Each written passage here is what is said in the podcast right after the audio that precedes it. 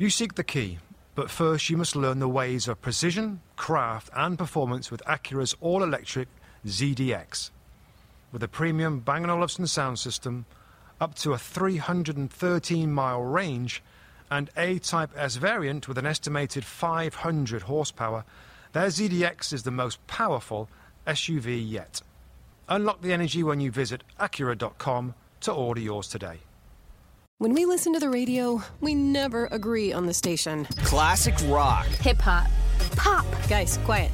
The one thing we do agree on, we all want an awesome free phone. That's why we switched to MetroPCS. Stop by MetroPCS with the whole family and get 4 free phones of your choice from brands you love, like Samsung, Motorola, and LG when you switch.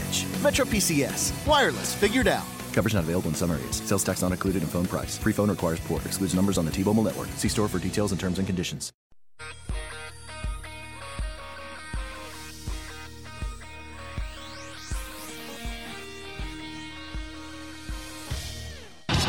You're listening to NBC Sports Radio. NBC Sports Radio. Weekends. This is the Two Robbies Football Show. Your number one source for Premier League football on NBC Sports Radio. Now, your hosts, Robbie Mustoe and Robbie Earle.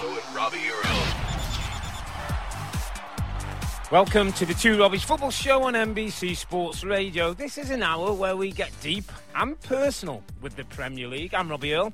I got my mate Robbie Mustoe with me now. He's had a day off, so I know he's going to be revved up and he's going to want an argument. So, Musty, I'm going to start you off with Chelsea. They are the champions.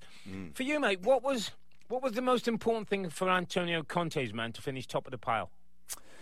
I think patience. I mean, it was a game that was kind of a little bit different to Chelsea. I thought that the longer it went on, I think there was kind of desperation from everybody. I actually noted down, Rob, everybody in the outside field players, 10 players, had an effort at goal. They all wanted to score. They all wanted to be the hero, but they had to be patient. And I think, as everybody said, you got the sense that the goal was going to come, even though some of the luster, some of the flair we've seen early in the season wasn't there. It was coming, and it's just confirmation that they are the best team. They've had a fantastic season, and this game was just kind of typified that with the patience, against a difficult side to play against. N'Golo Kante was on the bench, so Cesc Fabregas played, and some of his quality from the midfield with his passing was evident yet again. And West Brom can be difficult, but it was just great. And the scenes afterwards were spectacular scenes. Everybody in that football club has done a great job, and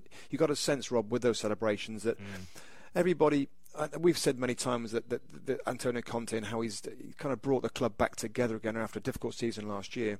But you got a sense of the love for the guy from everybody, from the staff, from the players, from the fans. Even the photographs, he wanted a staff photograph, he wanted a player's photograph, he wanted to appreciate the fans. They did the arms and the sliding on the grass and all the stuff that you normally see. But it just felt, in terms of a celebration, it felt pretty special.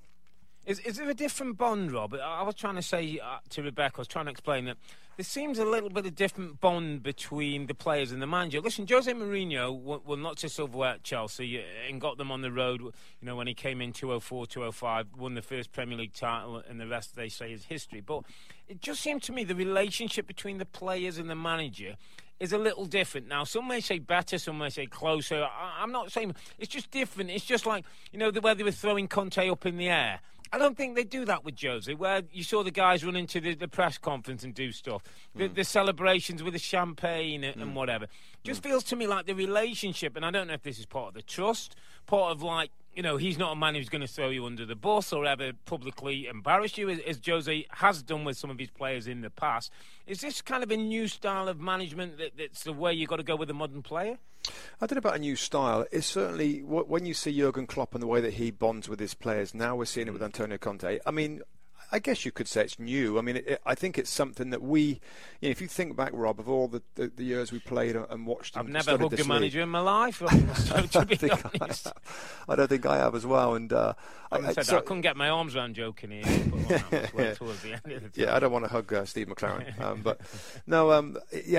That's the special part of it. That's the special part of it. And that's when you start to think, Robbie Earle, okay, This has been fantastic, amazing job by him, 10th to 1st in this season, with all the issues of a new country, a new language, a new league, with the intensity, with the culture, new players. It's just remarkable what he's done to bring it all together again. It does make you think, can this continue, Rob? Can this be a start of a dynasty? Can he affect the players in such a positive way as he's done in year one, in year two, and year three? That's the...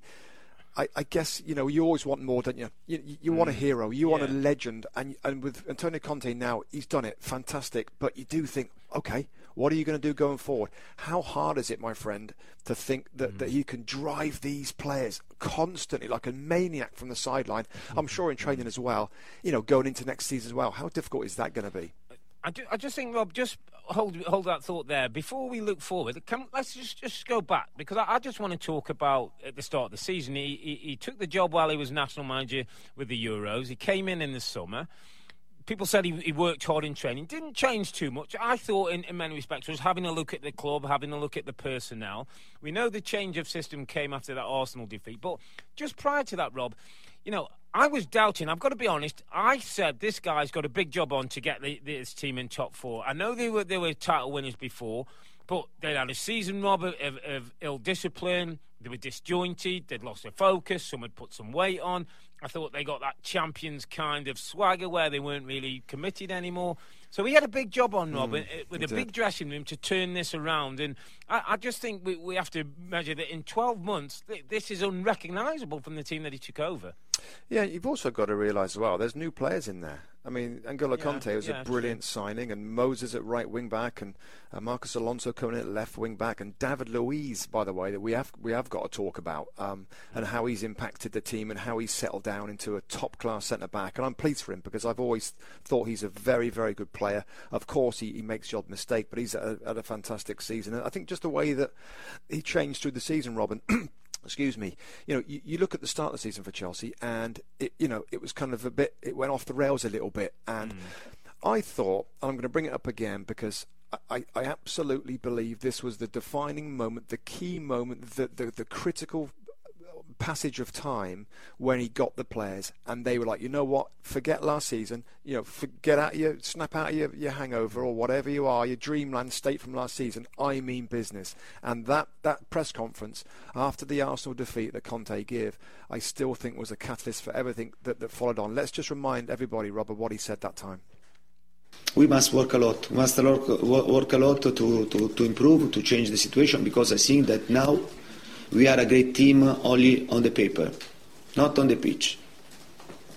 And to be a great team, I prefer to be a great team not only on the paper, but also on the pitch, because the pitch speaks, the pitch is the truth, the pitch is the most important things for us.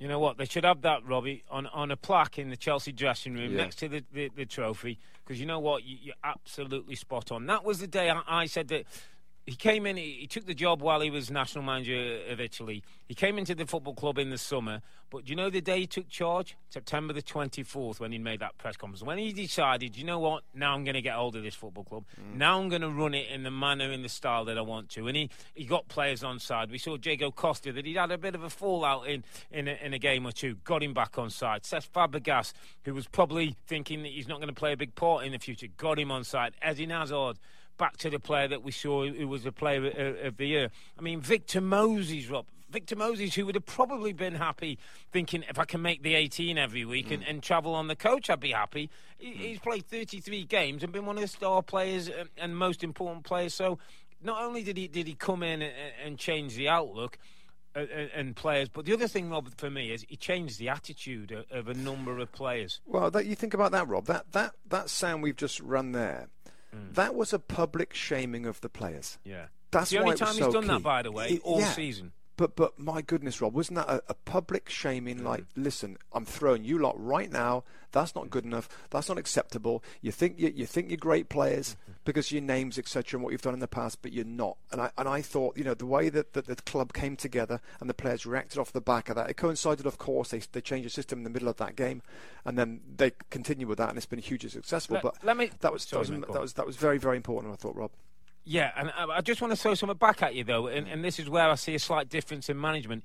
He never named an individual, any player, when he made his point, but he threw them, and in some respects, the team under the bus and the attitude under the bus. Jose Mourinho has a way of picking out, you know, Mkhitaryan or Lingard or Luke Shaw, whoever. He kind of throws some names out there or tells you who he's not talking about, so we all know who he is talking about. This guy doesn't do that. There's a little bit more tact, I think, to the way that he threw them under the bus. And because of that nobody felt sort of any personal shame. It was a group thing, and the group moved on. You know what as well that strikes me with him, Rob, and you can obviously see it, it's just his drive, his desire. You know, when you consider other managers, Rob, and I'm going to say Arsene Wenger, that's been at the club a long time and has done a great job, but how about the difference in drive and motivation and incitement, enthusiasm that he brings? You know, he admitted, Rob, in a post-game conference that, or an interview I read, he's had a lot of sleepless nights. You know, he's put absolutely everything into this competition and this season and this football club, and he's already talked. I knew it would come in the chats after the game. He's already talked about the FA Cup. This guy is a driven guy, never kind of forgets where he's at. Yeah, I think he's rightly so enjoying the moment in celebration. He said that this is an important time to celebrate, but he is so focused, so driven, and Chelsea have got a marvellous manager. Listen, I'm going to go at my Arsenal, so I'm going to throw one back into you. Pep Guardiola, even Jurgen Klopp, sometimes Pochettino, you know, managers who've come in this league, Rob, and two things that I take from what you say. One, this guy looks like he's enjoying being in the Premier League, that he enjoys what it's about and the challenges and the different aspects that the league brings. But the other thing is, I've not heard him moaning about fixtures or playing at Christmas or teams play long ball and we're not getting the beautiful game. Now, other managers seem to want to have a say. This guy's come in, got on with his business, looks like he's enjoying his work, putting everything into his work, and the reason why he's finished top of the pile. And that just means something to me, that you get some of the big managers who have been all around the world, maybe won things, come into English football and start telling us, well, we need a Christmas break. We've never had a Christmas break. We don't have a Christmas break. You don't like it. Go back to the league that you came from. Listen, he's going to be in the Champions League next year. Maybe he's going to start making a few complaints next year. I hope not, because I totally agree. No complaints, and a brilliant job. Congratulations to him and all the Chelsea team and the new players and the players that he revived in Costa and Cesc and Hazard. Just had a brilliant season and totally deserve to be champions of the Premier League. Here, Robbie Mustoe. So Chelsea land their 5th Premier League title in Conte's first year as a manager. But while there's delight for the Blues at the other end of the table, there's a real scrap to stay in the league. We'll focus on relegation after the break, concentrating on Swansea, Hull and Crystal Palace, trying to make sure they are not the ones who drop out of the league. You're listening to Two Robbies Football Show on NBC Sports Radio. We're talking Premier League. Back to the pitch. It's the Two Robbies Football Show. NBC Sports Radio and NBCSportsRadio.com. Listen 24/7 online or with the app, because every day is game day. Welcome back to the Two Robbies Football Show. Time now to focus on the basement and who's going to fall through the trapdoor that is the Championship. Swansea got an important win against a really poor Sunderland side, I'd have to say. 2 goals, clean sheet, 10 points from a possible 12 for Paul Clement's men. Momentum certainly with Swansea now, Rob?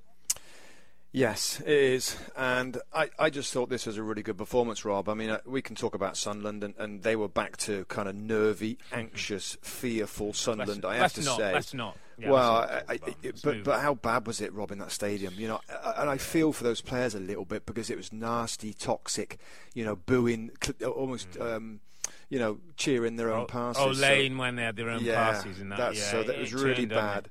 But Swansea were good. I mean, they look like a Premier League side, Rob. They're miles better than Sunderland. They pass the ball really well.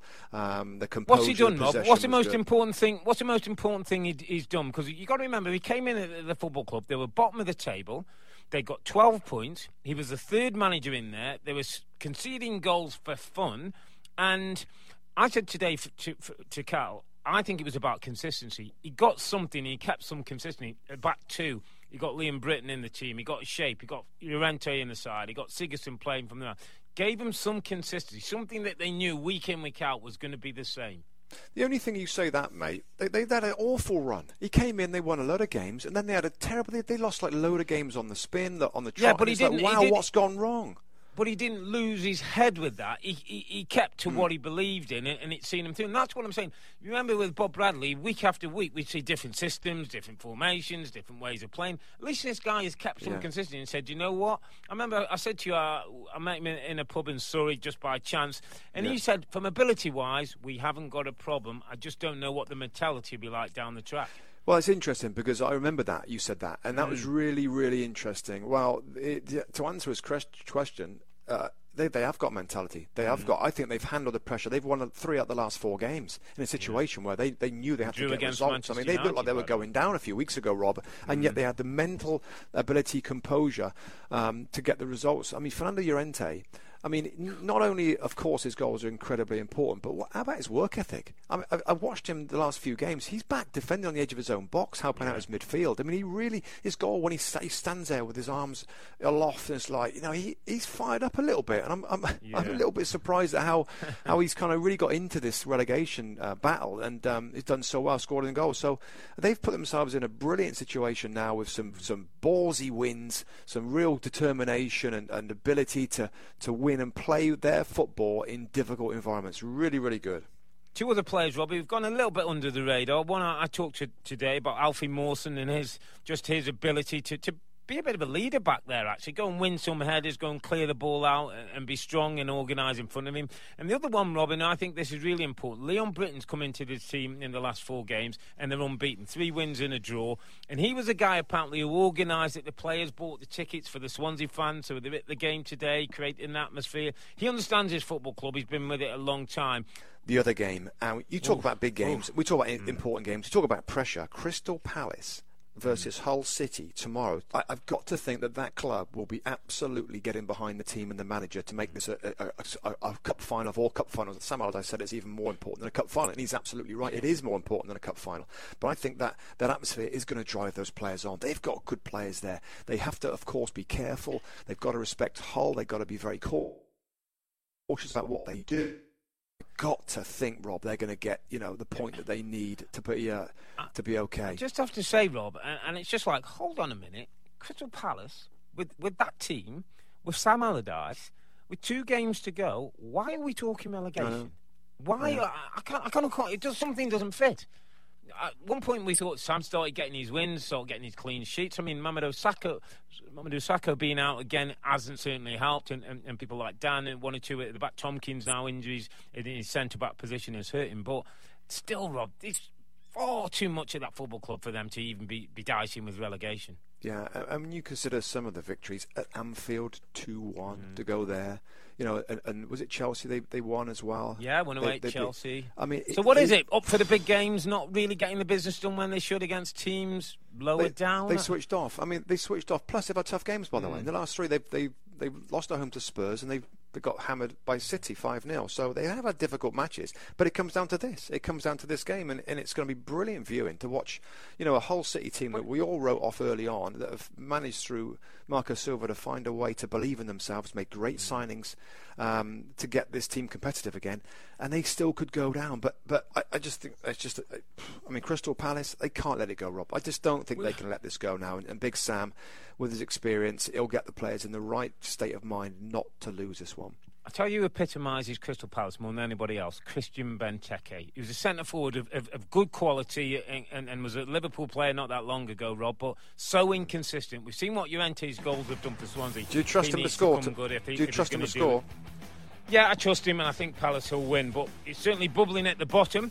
But who's going to grab the 2 remaining Champions League spots? Good wins for both City and Arsenal today means the pressure is on Liverpool, who travel to West Ham in a must-win match. On many levels, Champions League football is crucial for all the top 6, and at least one of the big boys is going to miss out. We'll discuss who when we get back. I'm Earl, he's Mustoe, together with the Two Robbies Football Show on NBC Sports Radio. This is the Two Robbies Football Show on NBC Sports Radio and NBCSportsRadio.com, where every day is game day. Welcome back to the Two Robbies Football Show. There seemed a point when all the big teams, Chelsea and Spurs apart, were messing up their chances of top 4. But important wins for Arsenal today at Stoke and Manchester City against Leicester means the race is really hotting up.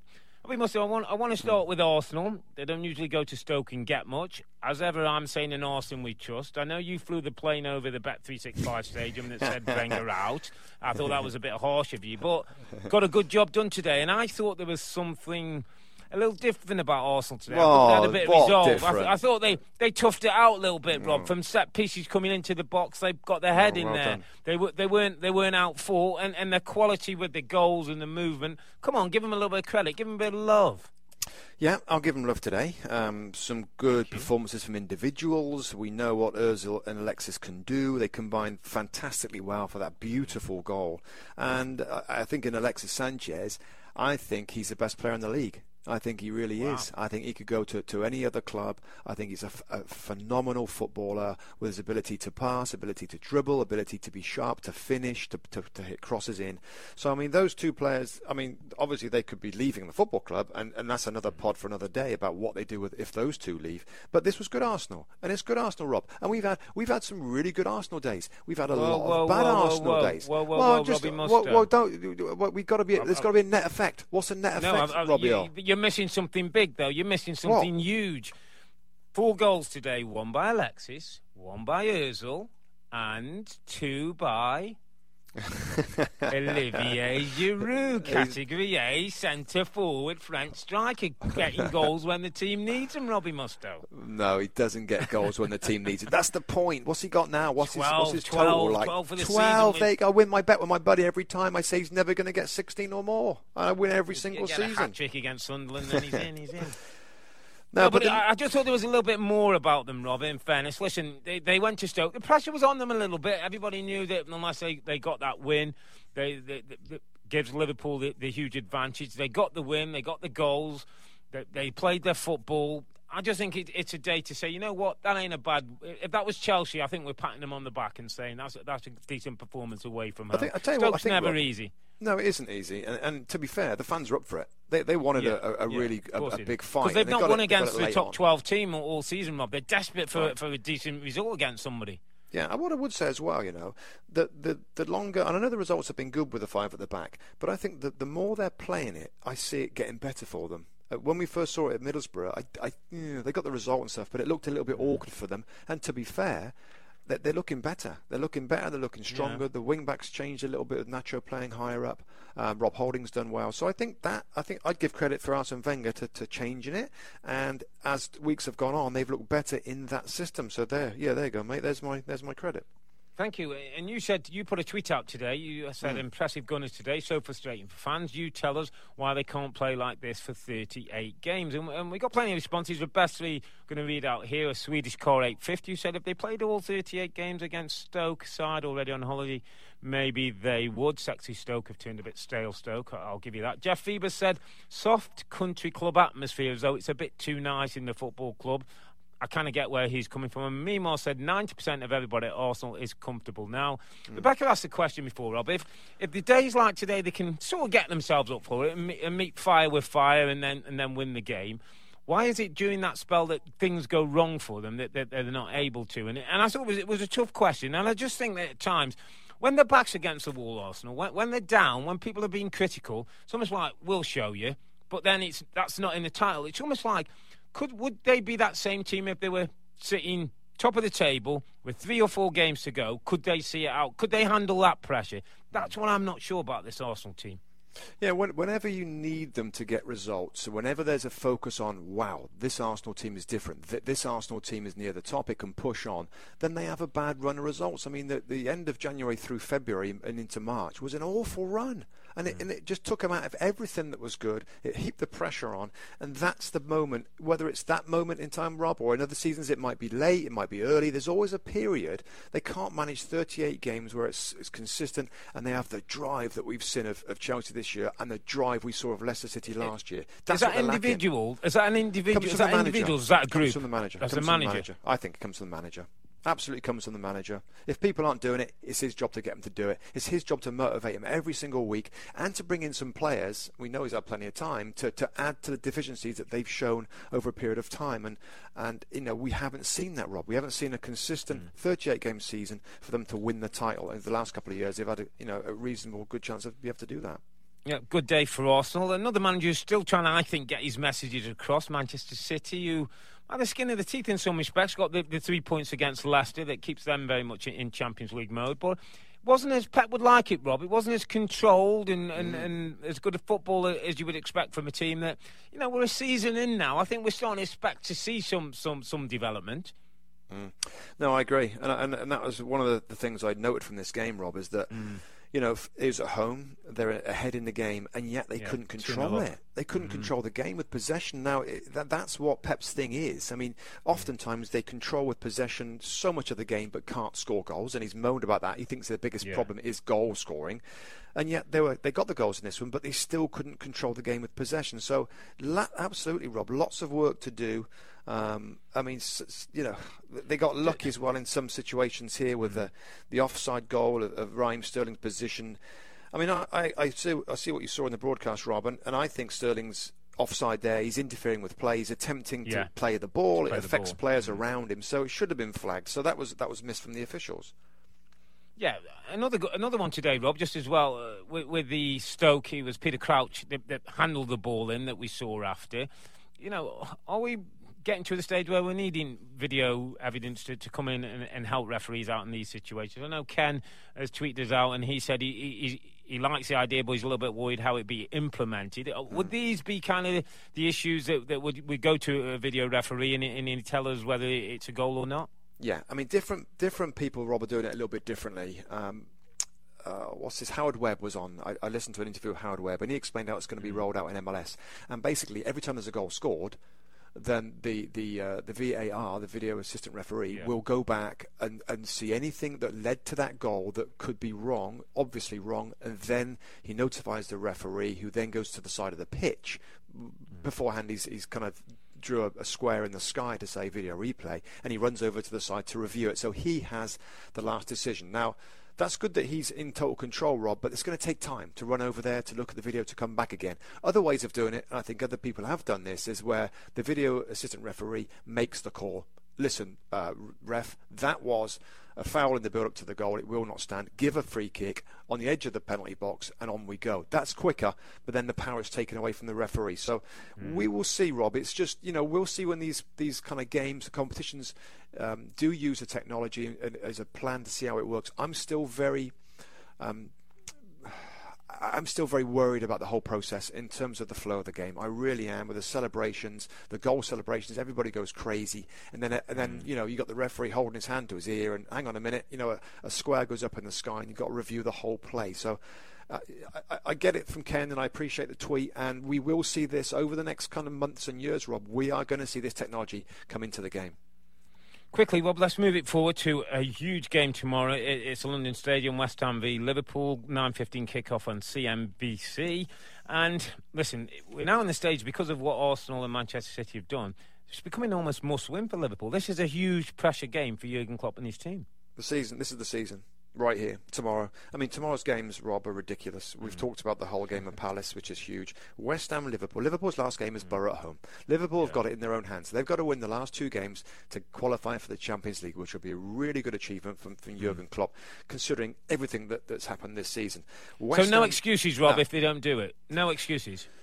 No, I don't think so. Jurgen Klopp will tell us about Mane being out and this one, and he hasn't had this one, in Henderson. No, you've got two games. You've got to beat West Ham. Yeah. You've got to beat Middlesbrough. You're in the Champions League. Yeah, we saw West Ham raise their level to an insane level against Spurs. You know, if they do that, it's going to be a really hard game for Liverpool. But you're right. If they deserve to stay in the top four, they're going to show us. They're going to. I mean, if they win this game, they're going to beat Middlesbrough at Anfield on the last day of the season. So Liverpool's season right now is tomorrow, and I think they'll do it. I think that the manager, the team, the squad will come together to find a way to win that game, because they know what's riding on it. Everything for their season's on that game tomorrow. Yeah, absolutely huge game. Must watch TV, 9:15 CNBC tomorrow kickoff. And talking of Champions League, there's one team that we've avoided discussing, and that's Manchester United, who look to me like they're going to forget the Premier League, full steam ahead for Europa League as they've advanced to the Europa League final. Is Jose right to put all his eggs in this basket? I can safely say me and Mr. Mustoe disagree on this one. Find out our views when we return. This is the Two Robbies Football Show on NBC Sports Radio. We'll be back in a tick. This is the Two Robbies Football Show, your number one source for Premier League football. We are NBC Sports Radio and NBCSportsRadio.com, where every day is game day. Welcome back to the Two Robbies Football Show. There's something special about Jose Mourinho in cup competitions. He's already landed the EFL Cup. He's now trying to add the Europa League trophy for a season double and entry into this year's Champions League. So Robbie Mustoe, he's almost discarding the Premier League. Is it the right thing to do? Is it the right kind of gamble, do you think? Well, I think at this point it is. But ooh, I mean, change. Well, no. But where he is right now, Rob, he's chucked games. He's chucked the Arsenal game. So when you've done that and you go with a week and sign with no kind of mentality to win that game is if you're going for the top four. He decided weeks ago, and I would have disagreed. Well, I did disagree with that decision, a while ago to prioritise the Europa League. But where we are right now, he has to. Particularly as Eric Bailly got sent off in the game, he's going to miss the final. Their eggs are in that basket, and they've got one game. They've got one game to get into the Champions League, and he will think that that's kind of, he's made him right. He's got another trophy with the League Cup, Europa League, that they've never won, etc. So he will spin it to be a very positive season. I just can't get away from the league table, Rob. I just can't. And competitions are great, and it's a way of getting the Champions League, Rob. But watching Manchester United in 6th place, 20-odd points behind the leading team, I just can't get my head around that. That the league isn't important. It's all about the Europa. I hear you, but if next season he gets them in the top four, which he'll say, courtesy of getting in the Champions League, and he's playing Champions League football. And by the way, if they are in the Champions League, you'll have to take them seriously because it's Manchester United, it's Jose Mourinho, and he knows how to set teams up. Isn't it sort of mission accomplished in that respect? And doesn't that buy him maybe a year or two more to go on. Sorry, mate. I just, Yeah. Do you have any kind of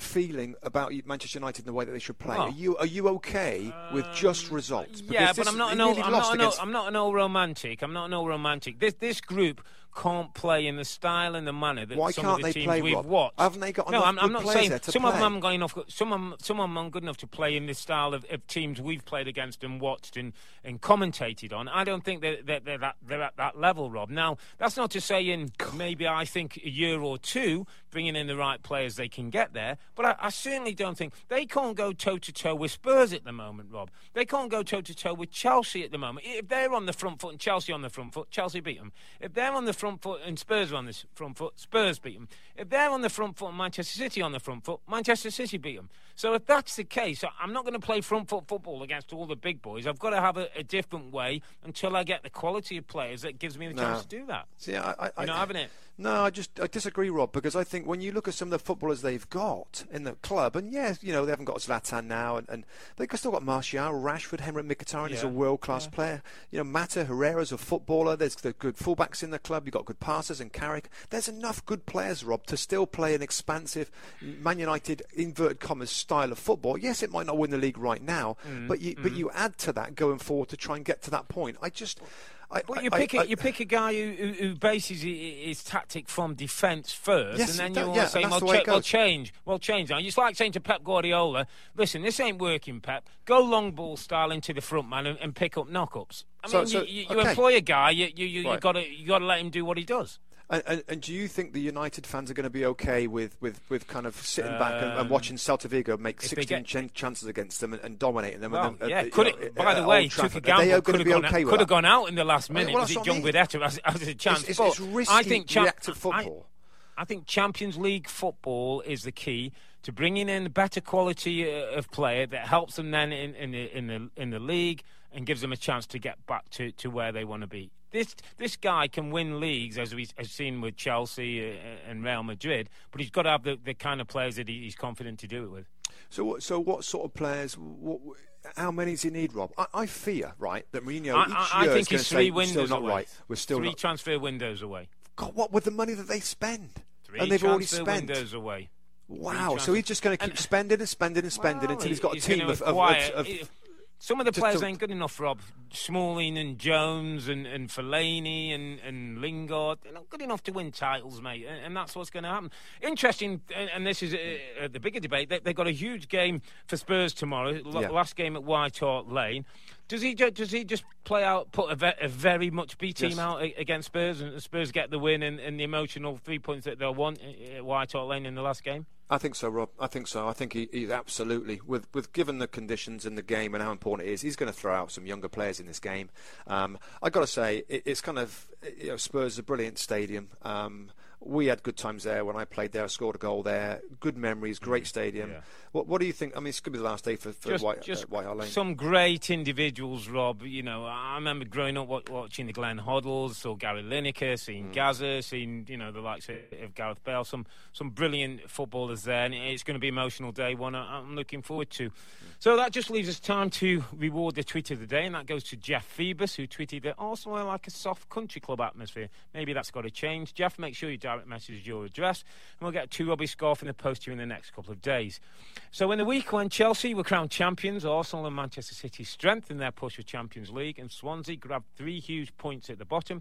Remember to stay part of the football conversation. Subscribe to Apple Podcasts to download the shows, and if you like what you hear, please rate and review the podcast. This helps to increase our ranking and visibility and allows more football fans to join in the debate.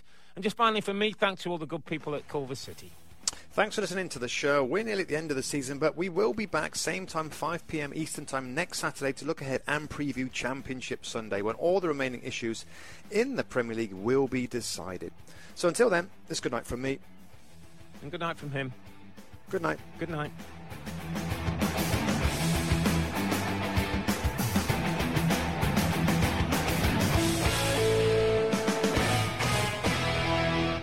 Want to earn extra cash for the holidays? Amazon Flex is expanding in the San Francisco Bay Area. Opportunities in Richmond, Oakland, and Daly City. Earn around $20 to $27 an hour delivering packages with Amazon. All you need is a car, a smartphone, and some free time. This is a great opportunity to be your own boss, deliver when you want, and make extra money. With Amazon Flex, you'll have flexible hours and great earnings. To get started, download the app at flex.amazon.com. That's FLEX.amazon.com. You must be at least 21 years old. Limited opportunities available. Get started at flex.amazon.com.